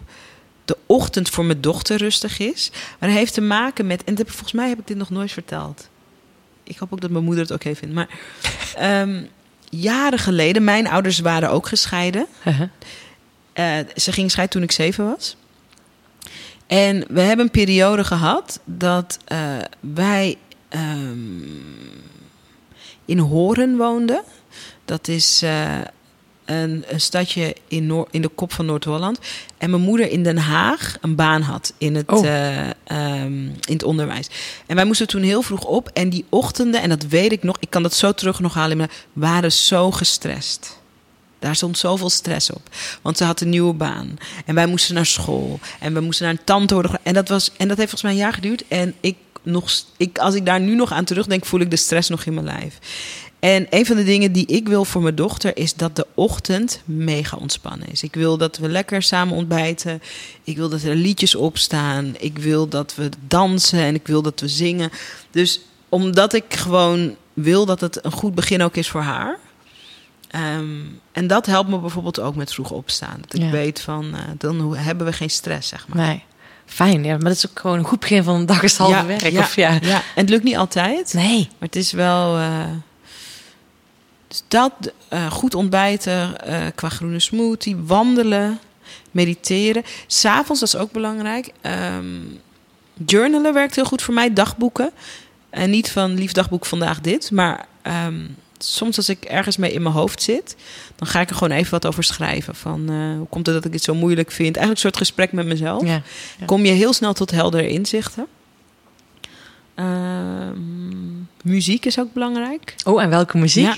Oh, van alles. Salsa, Surinaamse muziek. En dan ga je ook dansen? ja, ja, lekker. Lekker muziek in de buurt. Ja, ja, ja. En, en, en dat is bijvoorbeeld voor mijn co-ouderschap heel belangrijk. Ehm, wij zijn uit elkaar gegaan toen de baby echt heel klein was. Een paar maanden, dat is echt zwaar. Ook echt, ja. ja, dat is echt. eh, ik hoop dat niemand anders dat ooit meemaakt. Maar ongetwijfeld gaan mensen dat meemaken. Ehm, en wij zijn wel heel goede co-ouders, vind ik. En dat komt, en dit is, I'm not kidding you. Ik probeer bijna elke dag, ehm, en dat is meestal 's avonds, ik probeer mezelf, maar ook vader van mijn dochter, eh, echt te vergeven. Echt actief vergeven voor allerlei dingen. Want als je uit elkaar gaat met zo'n kleine baby, zijn natuurlijk vervelende dingen gebeurd. Ja. Ehm, en, dus ik, en hoe ziet dat eruit? Ga ik zitten, vaak ook muziek. En dan eh, doe ik mijn ogen dicht. En dan, hij is een fantastische vader. En dan besteed ik daar gewoon even aandacht voor. En dan, en dan zeg ik in mijn hoofd van... eh, we zijn geen goede partners, maar je bent wel een fantastische vader. Maar dat zeg ik in mijn hoofd. Ja, ja, ja. Ehm, ehm, of van, eh, nou, ik ben er misschien niet zo vaak, zeg ik tegen mezelf, als zeg maar een moeder die geen werk heeft en de hele tijd thuis is. Maar de momenten dat ik er ben, ben ik er echt. En zo vergeef ik mezelf Ja. en ook en iedereen in mijn leven ook, maar ook dus vader van mijn dochter en iedereen. En dat werkt ook. Dat is echt. Als je dat een periode lang regelmatig doet, kijk je iemand anders aan als hij vervolgens Ja. zijn dochter komt ophalen. Echt Dat is waar. wel heel mooi Mensen dat je voelen dat. zegt. Ja, maar dus jij gaat je de energie ten opzichte van een ander of over een ander ga je bij jezelf shiften Ja. om hem te vergeven, waardoor je hem als je hem de volgende keer ziet, waardoor je hem met, ja, met een andere energie als het ware aankijkt. Ja, en dat voelt iemand en dan komt iemand ook weer beter Ja. opdagen. Ja, Ja. dat is, je geeft die ander als het ware meer de ruimte of mag er meer zijn. Ja. Eh, Want als je heel boos bent, en dat ben ik natuurlijk vet geweest, mensen voelen dat. ja, joh. Of als je heel teleurgesteld bent, mensen Ja. voelen dat. Ook al heb jij je, je Ja. smile opgeplakt. Of als je, eh, om even in al die emoties te duiken, als je echt een afkeer van iemand hebt gekregen, dat kan hè, dat je denkt, oh, mensen voelen dat. Ja. En de baby, in dit geval het kind, voelt het ook. Ja, definitely. Ja, en, en ik heb zelf geen kinderen, maar wat ik altijd wel zie, baby's zijn echt de spiegel van de situatie. Totally. Jij was vroeger gestrest omdat je moeder misschien wel spannend vond in Den Haag, of Ja, drukte of of ja, stress, kom ik op tijd. En daardoor wordt de ander ook gestrest. Ja. En ik merkte bij mezelf ook, en misschien herken je dat ook, dat ik een heel grote learning is geweest dat ik ging herkennen van deze energie is niet van mij, maar van een ander. Ja. Die ander is zo boos of die ander Ja. is zo zenuwachtig of zo. Ja, en dat je het gewoon even bij die ander laat. gewoon. Ja, ik ging het overnemen. Ja, ja, ja. Dat is echt iets wat je alleen als volwassene kan leren. Want als kind kan je dat onderscheid natuurlijk totaal niet Nee. maken. Als je twee ouders hebt, voor iedereen die ook co-ouders heeft, eh, co- co-ouderschap heeft of die in een scheiding ligt. Alles wat je, dat heb ik, dat is, en wat dat betreft, ik ben heel dankbaar voor mijn moeder. Want die heeft ook een heel heldere visie daarop. Ze zegt, alles wat je denkt tegen die partner te doen, doe je eigenlijk tegen je kind. Ja. Dus... eh, Oh, ja. en dat betekent niet dat je niet woede en zo mag voelen. Ja. Of teleurstelling of verdriet of gebroken hart. Al die dingen. Ja. Ehm, maar weet door vergeving, visualiseren vergeving, eh, weet dat je dat kan shiften. Ja. Dat kan je shiften. ja. En er zijn ook heel veel mensen, die, heel veel coaches die je daarbij kunnen helpen. Oh my god, ik vind dat iedereen non-stop gecoacht moet worden. Ja. Vind je dat ook? Ja, definitely. Ja. Nee, ik heb dat tijdens mijn sport. moet... Ja. Ja. Ja. toch? Net als Ja. dat we van een topsporter snappen... Dat hij non-stop gecoacht wordt. Iedereen moet... In, nou, niet moet. Ik vind dat iedereen er zeer gebaat bij is. Ik word ook non-stop gecoacht. Ik word altijd gecoacht door iets of iemand. Ik Ja. coach ook altijd mensen, maar ik Ja. word ook altijd gecoacht. Me too. Maar dat is zo, Zo belangrijk. belangrijk. Ja, en ik, ik geloof er ook echt in. Weet je, dat je spiegel en dan kan je daardoor jezelf ook steeds optrekken. En nee, ik zei straks al tegen jou, ik was, had net een eh, gesprek eh, voor ons interview met een topsporter, een, eh, een Formule 2-coureur. En die naar de Formule 1 gaat. Nou ja, weet je, en hij zegt ook, weet je wel, er is altijd iemand ook bij hem op de wedstrijden. Altijd. En ik geloof er ook in, weet je wel, op het moment Ja, ook in de business. weet- eh, of Afhankelijk van als ondernemers zijnde, jouw energie hè, bepaalt het succes van je bedrijf, van je klanten, van, van je medewerkers. Dus dat is zo belangrijk. Ja. Want jouw coach zit nu in Amerika volgens mij. Ik heb twee coaches in Amerika. Een echte business coach, James Wedmore. Dat is echt fantastisch. Die een super advanced mindset heeft. Ja. Op het gebied van business, maar op het gebied van alles, het leven. Ja. Dat is echt wonderlijk. dat is wel de grootste investering die ik ooit heb gedaan in coaching. Dat zou ik aan het begin van mijn ondernemerschap nooit hebben gekund. Maar dat is een coach direct, is een mastermind van 30.000 euro. dus dat 30. is wel echt een grote investering. Ja. Ik had het ook alleen tegen mijn moeder verteld. Want ik dacht, ik ga tegen niemand, want mensen gaan je gewoon Ja. afraden. Ja. Maar ik voelde in mijn onderbuik. En ik heb het ook al meteen, eh, niet meteen, ik heb het ik, meteen in het tweede kwartaal van de, want het is een jaartraining, Ah, heb ik het terugverdiend. Oh. Dus dat is fijn. Yes. Ja. Ja. Ehm, maar was wel een enorme. Want je kan in sommige delen van de wereld gewoon een huisje kopen voor Ja. dat geld. Dus Ja, het is echt van. Ja. Maar ik wist gewoon voor wat mijn visie is van eh, ik heb meer hulp nodig. En ik heb ook ehm, een andere Amerikaanse coach. En dat is meer op het spirituele vlak. En die heet Jordan Bach. En dat, dat, nou, dat is echt. Dat, wat ik vertel, dat van die forgiveness. Mhm, Ik heb al eerder met hem gecoacht. Ik coach nu weer met hem. Mhm. Ook vind het leuk, ik ga dit naar hem toesturen. Hij is Amerikaans, maar dan ga ik wel vertellen dat Ja, ik leuk. vertel. Dat die visualisatie van die forgiveness, dat heb ik echt van hem geleerd. Ja? Ja. Ja. En hij zei, als wij, who did you forgave this week? En dat was Ah. echt goed. Oh, dat is wel... Ja. Ja. echt goed. En het was zo, ehm, dat heeft zoveel uitgemaakt. En ik, kijk, ik wil net als een topsporter, ik wil echt ontdekken van tot waar kan ik? Ja. Wat is er voor mij te beleven? Ja. Tot welk level kan ik door? Dus Ja. Niet iedereen heeft dat, dat snap ik ook. Als je dat niet Is een hebt. keuze, hè? Ja, Ja. ja. het is een keuze. Het is misschien ook iets wat van binnenuit komt. En het maakt ook helemaal niet uit of je dat hebt of niet. Maar als je nieuwsgierig bent naar wat er meer mogelijk is, dan is het gewoon goed om te investeren in jezelf met een coach. En dat moet iemand zijn die op een vlak waar jij in wil groeien al meer ontwikkeld is. En dat goed kan overbrengen. En goed kan teachen. Ja. Dus James Wedmore eh, draait een multi-million dollar business met een klein team waar iedereen super gelukkig is. Ja. Dat team is een soort, joh, ze gaan op vakantie en ze hebben dat. Dat wil ik ook. Ja. Dat volume met een klein team. Dus dat ga, kan je gewoon bij iemand leren. Ja. Hoef je niet zelf eh Super gaaf. 80 jaar over te doen. Nee, kan je nog sneller, want dat is het. Ja. Je gaat gewoon sneller. Ja, ja, Als je ja. de juiste mensen pakt. En snelheid is belangrijk, want ik had laatst een heel mooi gesprek met, eh, met een heel leuk iemand. Ik zei, waar, waar moet het snel? En dat vond ik ook een mooie vraag. Maar snelheid is belangrijk voor je zelfvertrouwen. Ja, ja. ja. Omdat als iets tien jaar duurt en vallen en opstaan en het is struggle en het is hard, terwijl het ook twee jaar kan duren. Ehm, en je daarvoor zou kunnen kiezen. Ehm, het is heel moeilijk om in tien jaar struggle je zelfvertrouwen hoog te houden. En je zelfvertrouwen is wat je nodig hebt om te komen opdagen. Dus als dat ook makkelijker kan door een moeilijke keuze te maken, in dit Ja. geval te investeren of eerlijk aan jezelf toe te geven, ik kan het niet allemaal alleen en hulp te vragen. ehm, dan is dat een gemak waar je, als je daarvoor kiest, dat is op de lange termijn beter voor je zelfvertrouwen. Ehm, en ik denk we moeten dat ook bewaken. Dat je niet de moeilijke weg kiest, want je wil je, wat ik toch had vroeger, je wil je bewijzen. Je moet jezelf, wat wil je beleven? Ja. Het is echt, Mooie vraag. ja, die, het antwoord op de vraag wat wil je bewijzen Ja. versus wat wil je beleven, Ja. dat is het verschil waar je naar op zoek bent. Ja, ik zeg ook altijd, de vibe. Je voelt een heel andere vibe. Wat moet je bewijzen? Oh, ik zeg al, wat moet je bewijzen? Ja, ja. En wat wil je beleven? Het is gewoon Ja, die, verkramping of die ontspanning en die totally. fun. Totally. Ja, Totally. Wauw, dit is heel erg mooi. En Sarayda, als we nog even teruggaan hè, naar die, die, hè, die jongen die ik net heb gesproken. Hij zei letterlijk, ik wil graag de Nederlandse meer expertstatus. Of expertstatus, hij is al Ja. expert, hij is al echt een topsporter.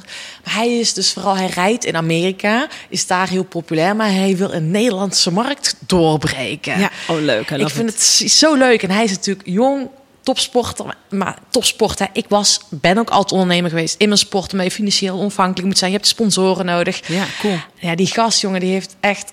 ah, Ja, gewoon miljoenen nodig om daar te kunnen rijden. Ja, ja, ja. Maar hij heeft dus ambitie om hier in Nederland meer ja, bekendheid te krijgen. En hij wil gewoon letterlijk zijn woorden gewoon niet van tv af te slaan zijn. Wat heerlijk. Het begint denk ik daarmee. ja, met die mindset. Dat je durft toe te geven aan jezelf, Ja. dit lijkt mij leuk. Ja. Het lijkt me leuk om op tv te zijn. Ja. Het lijkt me leuk om in podcasts te gast te zijn. Het lijkt me leuk om een eigen YouTube-kanaal te hebben wat mega goed bekeken wordt. Het is allemaal media natuurlijk. Hè. Het lijkt me leuk om in de krant te staan. Het lijkt me leuk om op de radio te worden uitgenodigd als expert. Het begint, denk ik, met dat aan jezelf durven toegeven. Zonder dat je verstrikt raakt in, ja, maar ehm, is het wel interessant genoeg? Ben ik wel belangrijk genoeg? Moet ik niet nog eerst succesvoller of slanker of weet ik Ja. veel wat allemaal worden? Maar gewoon echt even te zijn met dat verlangen van, eh, dat lijkt mij vet. Dat lijkt mij cool. Ja. Dat is denk ik een heel goed idee Ja. om daar te beginnen. En dan, want wij hebben hier natuurlijk een hele training over, Ja. Business BN'en, waar binnenkort de deuren ook weer van open gaan. Dus als je dat leuk vindt, ehm, volg me op eh, Instagram, Zaraida Groenhart. Want daar kan je, eh, daar geef ik ook tips, zeg maar. Daar kan je ook alles horen over wanneer die deuren open gaan. En we gaan een hele toffe gratis training weggeven. Waar je gaat ontdekken hoe je jezelf klaarstoomt voor die media-aandacht. Heel veel ondernemers denken, ik ben er nog niet klaar voor. Maar ik heb in de media gewerkt Ja. Bij de tv, maar ook bij de radio en ook als schrijvend journalist. Dus ik Ja. ken alle verschillende vormen van redactie. En ik vertel je, elke ondernemer heeft een verhaal wat interessant is voor de media. En dat heeft te maken met ehm, wat er gebeurd is in de afgelopen jaren. Mensen zien de media vaak als een soort, eh, net als de Belastingdienst, een soort ondoordringbaar instituut. Ja. En, en, en, en eh, je kan daar, je, ja, je, je, dat, komt, dat, dat komt op je af en dat spoelt over je heen. Ja. Eh, maar wat je moet weten is dat de media is een wereld die is opgebouwd uit journalisten. En journalisten zijn mensen. Ja. En journalisten liggen elke avond in hun bed en denken: shit, ik heb nog geen verhaal voor morgen. En die moeten morgen op de redactiemeeting, of dat nou bij de tv is of bij de radio of ehm, eh, bij de krant of bij het tijdschrift, die moeten in de redactiemeeting met een goed idee komen. Dat hebben, moeten zij aanleveren om hun werk te kunnen doen. Dus zij zijn constant op zoek naar ideeën. En er zijn gewoon dingen die je wel en niet kan doen. Eh, ik zal straks heel concreet voorbeeld geven. Die het makkelijk maken om zo'n idee aan te dragen. En als je weet hoe je een idee moet aandragen, een idee wat te maken heeft met jou, en als je weet aan wie je dat moet aandragen, dan merk je dat er heel veel ruimte is. Want vroeger was een tv-programma alleen een tv-programma, maar nu heeft een tv-programma ook een website. Daar moeten elke dag verhalen op. Misschien hebben ze ook een Instagram, daar moeten ook elke dag verhalen op. Er moet iets leuks gebeuren op Facebook. Dus een journalist anno 2019 moet meer verhalen dan ooit produceren. Er is meer dan ooit informatiestroom. En wij als ondernemers en grootdromers en topsporters kunnen de media helpen door ons verhaal, bij wijze van spreken, op de juiste manier aan te leveren. Zodat die journalist die elke nacht in bed ligt en denkt: chips, wat ga ik morgen vertellen? Dat gewoon van ons kan krijgen. En dat is de kans. Dat is zeker een Dat kans. is de kans. Het medialandschap is veranderd. Eh, ze zijn altijd op zoek naar persoonlijke verhalen. Mogen grote verhalen zijn, mogen kleine verhalen zijn, mogen mega herkenbare verhalen zijn, mogen mega afwijkende verhalen zijn. Er is echt veel ruimte. Er is vet veel ruimte voor jouw verhaal. Maar je moet de regels kennen, de ongeschreven regels. En dat is wat wij ondernemers leren. En dat doen we heel concreet. We hebben kant-en-klare scripts die je kan gebruiken als journalist wil aanschrijven. Eh, maar we leren je vooral de mindset. Hoe moet je naar die mediawereld kijken, maar hoe moet je ook naar je eigen verhaal kijken? Wat is wel interessant, wat is niet? Wat kan je weglaten, wat moet je juist wel vertellen? En hoe maak je op de juiste manier die connectie? Ja. En dat is zo tof. ja, dat is zo tof. Ja. Omdat ja. er gewoon zoveel kansen zijn. Ja. En wederom is het zo dat het oude idee van de media... van eh, alleen maar sterren zijn interessant... of alleen maar hele rijke mensen... of alleen maar de directeur van Coca-Cola is een ondernemer. Nee, nee, nee, nee, nee. Nee, die tijd is voorbij. We hebben zoveel voorbeelden van... eh, beginnende coaches die mega exposure. Beginnende coach die een supergroot artikel in de Happiness Nou, eh, kreeg. Omdat Ja. die eh, bij ons Brave New Media World Event, daar brengen we die werelden samen, hè, die mediawereld en die ondernemerswereld. Maar omdat hij het juiste stuk uit zijn verhaal had uitgelicht. Ja. En toen dacht de hoofdredacteur, dacht, dit is fantastisch, dit moeten we in het blad. Beginnend coach. Ja.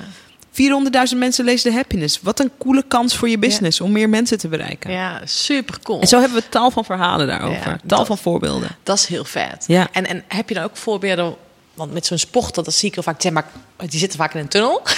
Ja, ja, ja. Dat, Dat is denk ik ook wel wat Ja. bij ondernemers is. Zeker. Zeker in een tunnel Die zitten ook in een tunnel, ja. Topsporters ook. Ehm, alleen zie ik bij topsporters heel vaak van ja, weet je, eh, als ondernemer zijn is part of your job. Topsporters. eh, zij worden echt afgerekend, letterlijk. Anders zitten ze niet in de auto. Of in mijn geval heb je geen nieuwe sponsor of whatever vroeger. Mhm. Ehm, hoe je de media dus op zo'n manier in kan zetten dat ze jou vinden.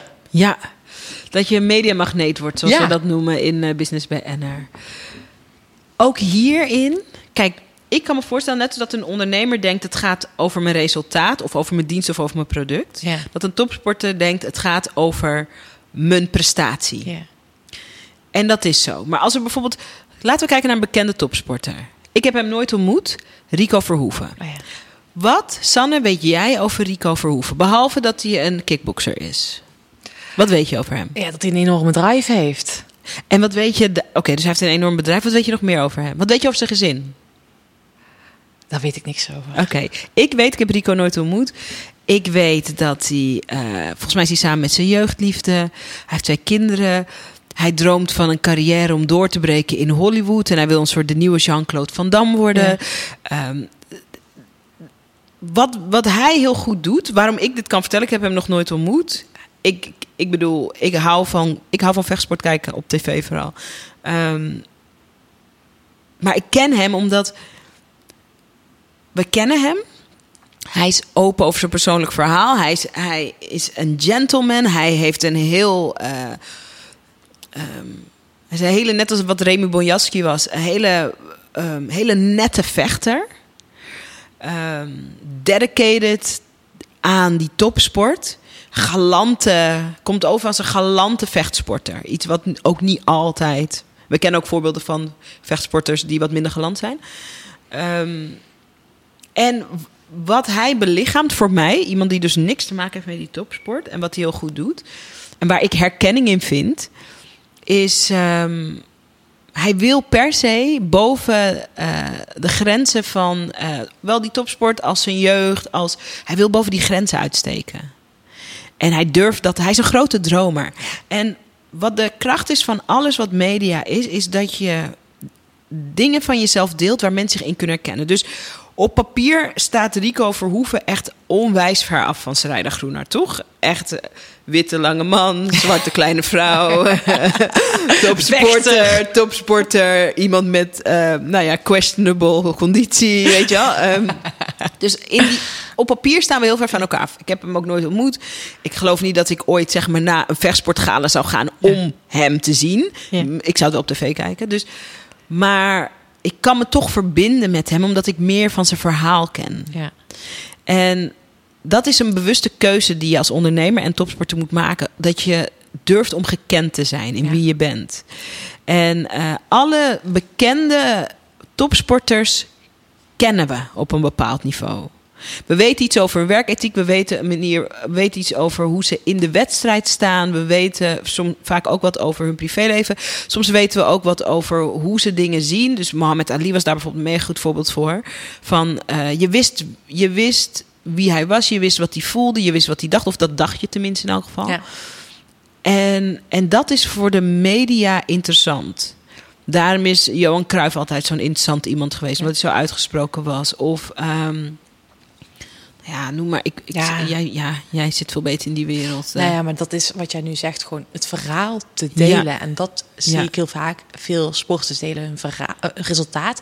Maar niet alleen sporters, ook ondernemers. Want Ja. ik heb pas ook dacht ik, oh, jullie delen alleen maar welk succes, succes jullie behalen. Maar ik ben juist eigenlijk, ja, ik zeg ook altijd, je bent een winnaar. Niet als je wint, maar als je datgene doet wat je het liefste doet. En dat je van die reis geniet. ja, ja. En dat je, dat wil ik ook graag zien. Dat mensen die reis delen van, van ja, wat doe je eigenlijk allemaal? En, Ja. en, en hoe voel je? En die Ravo-randjes. Ik eh, Ja. heb laatst het boek gekocht van Memphis Depay, Ken ik niet. voetballer. Oh ja? En ehm, eh, ik wil hem eigenlijk. Nou, Memphis, als je dit toevallig luistert, ik hoop het. Ik wil hem super graag uitnodigen voor eh, eh, om als te komen spreken op ons Brave New Media World event. Een keer. Ik weet niet of het de 25e nog lukt, 25 november, maar anders de editie daarna. Ehm, hij heeft een boek geschreven. Hij is een jonge, jonge sporter en heeft een boek geschreven over zijn leven. En op het moment dat een jonge, zeker voetballer, een boek schrijft over zijn leven, zijn er altijd weer mensen die zeggen van, eh, nou, wie zit daar nou op te wachten, weet ik veel wat. Ik had hem gezien bij eh, Jeroen Pauw, kwam hij vertellen. Zo eerlijk, echt moedig, echt stoer, moeilijke jeugd gehad, eh, dingen geleerd. ehm. en ik lees dat boek nu en ineens is hij vol op mijn netvlies. Ik, het is ook een heel knappe man, dus ik had hem al wel eens gezien op het veld. Oh ja, lekker ding klaar. Ehm, maar ineens, omdat je meer weet van waarom hij doet wat hij doet. Ja. Waarom hij bepaalde fouten heeft gemaakt. Waarom hij bepaalde succes heeft kunnen behalen. Kan je verbinden. En Ja. toen, ik, ik ben dat verhaal aan lezen. Ik denk, ja, hij heeft de ondernemers op Brave New Media World echt te inspireren. Ja. Met zijn zienswijze. Ah, ja. Wat James Wedmore, mijn Amerikaanse coach, zegt, en dat geldt ook voor topsport. ehm, people buy what you stand for. Ja. Iedereen denkt van, oh, mensen kopen Ja. eh, wat, je, wat je doet of wat je maakt. Maar mensen kopen ook waar je voor staat. Dus ik ben fan van Rico, terwijl ik helemaal niet heel specifiek heel veel met vechtsport heb. Maar ik ben fan van waar hij voor staat. Ja. Zo van niets naar alles. En daar ook hard voor willen werken. Ik ben fan van Memphis Depay. Niet alleen omdat hij knap is, maar omdat eh, ook hij boven zijn. Hij wil boven zijn beperkingen uitstijgen. Mensen om, om zich te verbinden met je moeten meer weten van eh, waarom je doet wat je doet. Eh, en hoe je je hebt ontwikkeld daarin. People buy what you stand for. Geldt voor Ja. ondernemers ook. Super cool dat je een, eh, een social media training hebt gemaakt. Fantastisch. Die je verkoopt voor 97 euro. Waar sta je voor? Ja. En waarom doe je dat? En waarom? Ja, belangrijk? ja. En wat kunnen we in essentie van je leren? Ik merk heel veel mensen die onze, van die 1100 klanten die bij ons hebben gekocht, de meeste mensen, hè, we helpen mensen met video, we helpen mensen met media. Vooral in de mediatraining Business BNR. ehm de helft van de mensen die die training kopen, wil ook maar echt in de media. Maar de andere helft, en misschien is die 100%, heeft zin om zeg maar op zo'n hoog, zo'n zichtbaar podium genadeloos zichzelf te zijn. Dat kopen ze. Dat willen ze leren bij ons. En de media is dan gewoon een wereld waarin we dat aanbieden. Of video is een tool waarmee we dat aanbieden. Maar mensen hebben ook zin om vol zichzelf te zijn. En dat kopen ze. Wanneer ze bij mij, omdat dat leef ik. Ik preach het, maar ik leef het ook. Ja. En, Dat is ook ehm, belangrijk. Dat is super belangrijk. Dat is Het moet- ja, daar kunnen we een hele aparte aflevering Practice over what you maken. preach. Oh my god, dat is super belangrijk. En het hoeft niet perfect gepracticed te Nee. worden, maar practice what you preach. Ja, definitely. Ja, anders, anders, waar hebben we het over? Ja. Ja, toch? Maar dat vind ik ook wel wat je zegt. En jij bent ook wel een heel mooi voorbeeld van. Ook eh, recent met Linda TV is het volgens mij. Hè? Ja, Linda TV, ja. dat je daar eh, vlogs van maakt. Weet Ja. je, je bent daar een hele, met je dochtertje had je ook nog een hele mooie koffershoot ergens gehad. Ja, ja, ja, bij eh, de Kek Mama, dat was echt cool. Ja. Maar wel een pittig verhaal. Het, wel het echte verhaal. Het, is een mooi, fo- het zijn mooie foto's. Ja. En het echte verhaal ja. over hoe zwaar het is ook om die single mom te zijn met die business, dat staat wel aan de binnenkant. Ja, het ik, is, heb hem eh, niet gelezen, maar... Nee, het, de good, het, het zijn de glamour foto's en de real story. The real story. Ja, Ja, ja. gaaf. Ja. Soraya, we zitten ondertussen alweer ruim een uur te kletsen. Wow. en volgens mij kunnen we het ook over allerlei thema's aanraken. Maar ik vind het echt gewoon al super waardevol wat je hebt verteld. Dank je. Echt, Het is heel leuk praten met jou. Dat hoor je natuurlijk vaker, maar het is echt heel fijn praten. oh, dankjewel. Dankjewel voor het compliment. Ik vind het ook echt heel leuk om met jou te praten. En ik heb echt, oh, ik hang eigenlijk aan jouw lippen. En ik vind het super gaaf hoe je je business neerzet. En ook hè, hoe jij die topsport mindset gewoon echt letterlijk inzet. En laatste vraag die zo bij mij opkomt, hè, is een stukje scary, weet je wel, een stukje spanning, angst. Hè? Ik bedoel, je bent ondernemerschap, inge, eh, of het ondernemerschap ingesprongen, als het ware, meteen met een team, groot aangevlogen. Ehm, ook weer die investering bij James Wedmore. Dat is ook weer een, ja, een, een sprong die je waagt. Hè? Dat is misschien ook wel een stukje upper limit waar je doorheen breekt. Totally. Totally. Oh my god. Hoe ga je daarmee om? Ja, fijn dat je dit vraagt. Eh, omdat ik ben iemand die elke dag ook voelt dat ze bang is. Ja. Elke dag ook. Elke dag. Ik, ik ben bang dat ik soms te snel ga. Ik ben soms bang dat ik mezelf en mijn team overweldig met mijn grote dromen. Ik ben bang dat ik het niet bij kan houden. Ehm, dus ik heb superveel angsten ook. Eh, ik, heb, eh, ik vlieg overal alleen naartoe, maar ik heb wel vliegangst. Maar ik ga wel overal alleen naartoe. Eh, dus lichte vliegangst hoor. Het is niet zo, maar zodra de turbulentie is, I'm like... I'm like dan vraag ik aan, aan, aan een vreemd iemand naast me... sorry, mag ik heel even jouw hand vasthouden? Ja, dat is echt al heel vaak gebeurd. Zeker als Ja. ik alleen vlieg, moet altijd iemand mijn hand vasthouden... Zodra het vliegtuig een beetje begint te schudden. Ja. Hoe ga ik daarmee om? Ik, wat ik eh, leer en wat ik oefen, het is een oefenen, is ehm, eh, dat ik niet boos ben op mezelf dat ik bang ben. Ken je dat? Soms zie je. Ik was laatst naar de nieuwe Quentin Tarantino film. Once Upon a Time in Hollywood. Zit een hartstikke leuke scène in met Leonardo DiCaprio, die een hoofdrol speelt. En die speelt een acteur die zijn tekst de hele tijd vergeet. Oh ja. En dan zie je een stukje in de, in de, in, in de, in de trailer of in de green room of zo, waar hij aan het wachten is totdat hij weer op de set mag. En dan, en dan zegt hij tegen zichzelf: Wat een, wat een loser ben jou, zegt, zegt hij in de spiegel. Wat een loser ben jou. Je kent je tekst toch wel? Je kent je tekst toch wel? Wat is het nou? Je bent een amateur na al die jaren. Dus heel naar tegen zichzelf. Oh, Ja. dan krijg ik dan de Ja. avond. De meeste mensen praten zo tegen Ja. zichzelf in hun hoofd. Ja. Ben alweer bang, ben alweer bang. Je had er al lang overheen moeten zijn. Heb je nog steeds niet opgelost? Eh. Loser. ja. Iedereen heeft die stemmen. Ik ook. Ja. Maar wanneer ik bang ben, probeer ik de afslag te maken van... eh, naar, naar de mildere stem die zegt... Oh, je bent angstig, maar wat goed dat je toch in het vliegtuig zit. Wat knap, wat een goed voorbeeld voor je dochter. Ja. Of, eh, oh, je hebt je agenda weer veel te vol gepland. Maar wat, wat mooi dat je na al die jaren... Echt zo, en soms klinkt het ook een beetje alsof ik acteer. Maar ja, boeien. Mooi dat je na al die jaren nog steeds op zoek bent naar die balans. Het is heel belangrijk voor jou, die agenda. Wat goed dat je zoekt. Ik probeer gewoon één ding te zoeken in al die angst... waar ik mezelf, waar ik een beetje oké mee kan zijn Ja, voor mezelf. In plaats van in die keiharde eh, die keiharde kritiekstem te gaan die echt niet oplevert. Het Ja. is niet zo dat hoe meer je jezelf voor je kont schopt, hoe meer je het gaat doen. Het is Ja. echt niet zo. Het is eerder de reden dat you're still stuck op een bepaald stuk. En als je gewoon... Laatst was ik, eh, maakte ik een reis door Marokko, super cool. Reis door de Sahara op kameel. Ik ben iemand die best wel snel overweldigd wordt door grote natuur. En we kwamen in een zandstorm Oh.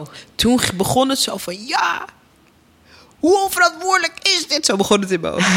Je hebt een kind en nu zit je in een zandstorm. En toen dacht ik, oh nee, switch. En toen zei ik, oh, toen zei ik zo heel trillerig tegen mezelf van... Wat goed dat je steeds dingen probeert die je niet durft. Ook al zit je nu in een zandstorm. Ja.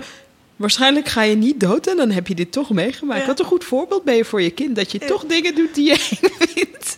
En zo probeer ik het. eh, zo probeer ik die angst te reguleren. Het Ja. hoeft niet weg. Dat is ook zo'n ding. Je moet niet wachten tot je wil. of Je moet niet willen dat je angst weggaat. Ja. Maar je moet- gewoon een beetje lief zijn tegen je angst. Ja, lief tegen jezelf. Tegen jezelf. Ja, ja. totally. Want dat is het. En ik, ik coach zelf mensen op de fiets. Ik neem ze letterlijk mee op de fiets op. Ook al ben je niet sportief.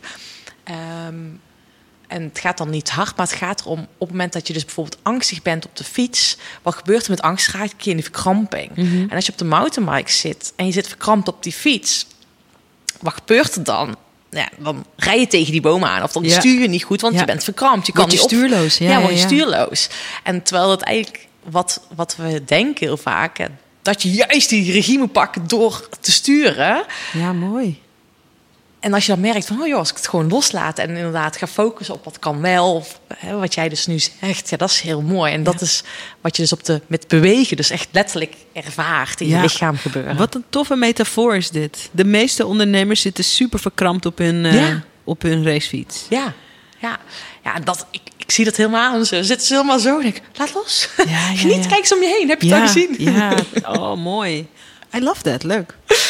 Maar ze, ze rijden, dankjewel. En met die angst, ik denk dat voor, die, voor onze luisteraars ook wel mooi is... van ga eens kijken of je een keertje afslag naar rechts kan maken... in plaats van dat je links zit bij die kritiekstemmetjes... dat je Ja. gewoon kan kijken van, Ja. joh, lief bent voor jezelf... en eh, Ja, daar ga, je, maken. daar ga je de race mee winnen. iedereen die je kent heeft een super luide kritiekstem. Ja. Iedereen, ook de mensen waarvan je zegt, nou die is zo zelf ingenomen, of die is zo lui, of die is zo arrogant, Ja. die hebben hem ook. Voor ons als ondernemers is de kans om te kijken, kan je inderdaad shiften naar dat zachtere stemmetje. Alle ondernemers waarvan jij denkt dat ze door hun leven heen vliegen en dat ze steeds dingen doen en dat Ja. ze succesvol zijn, die doen dit. Ja. Dat je denkt, hè, zit die nou alweer in Amerika? Of hè, zit die nou, heeft die nou alweer nog een podcast erbij opgericht? Hoe doen ze dat? Waarom zijn ze zo productief? Omdat ze dit doen. Ja. Omdat ze mild zijn voor zichzelf. En als je daar inspiratie in wil, kom chillen op Instagram. Want over dit soort dingen hebben we het dus op Instagram. Ja, jij bent heel veel live, dus volg Sarayda Groenhart. Ik zal een linkje neerzetten. Leuk. Ja. En ik ga ook nog eh, wat informatie van je neerzetten voor de Business BN'er. Leuk, Dus eh, graag, ja. gaan we hier allemaal gewoon onder. ik wijs naar beneden, zie je niet. Ze wijst wel heel krachtig naar beneden. ja, onder, bam. kan je dat allemaal vinden. Dus eh dankjewel, Sarayda. Dankjewel voor dit interview. Hartstikke leuk. Wow, dank je wel dat je weer hebt geluisterd naar deze mooie podcast-interview. Ik ben ook weer zo blij dat ik deze mooie, inspirerende mensen allemaal mag interviewen. En ik vind het zo tof dat jij iedere keer weer deze podcast-afleveringen luistert. Dus dank je wel hiervoor. Mocht je iets voor mij willen doen, zou ik je enorm dankbaar zijn als je een review achterlaat op iTunes. Of deel even een foto dat je nu deze podcast aan het luisteren bent. Maak even een screenshot. Deel dit online. Tag mij. Zo kan ik nog meer andere mensen inspireren om naar mijn podcast te gaan luisteren. Dat zou ik leuk vinden. Dat nog meer mensen deze mooie interviews mogen horen. Nou, super bedankt. Tot de volgende keer. En ik wil je een hele fijne ochtend, middag of avond toewensen. Geniet ervan. Zet die lach op je gezicht. En enjoy. Come on and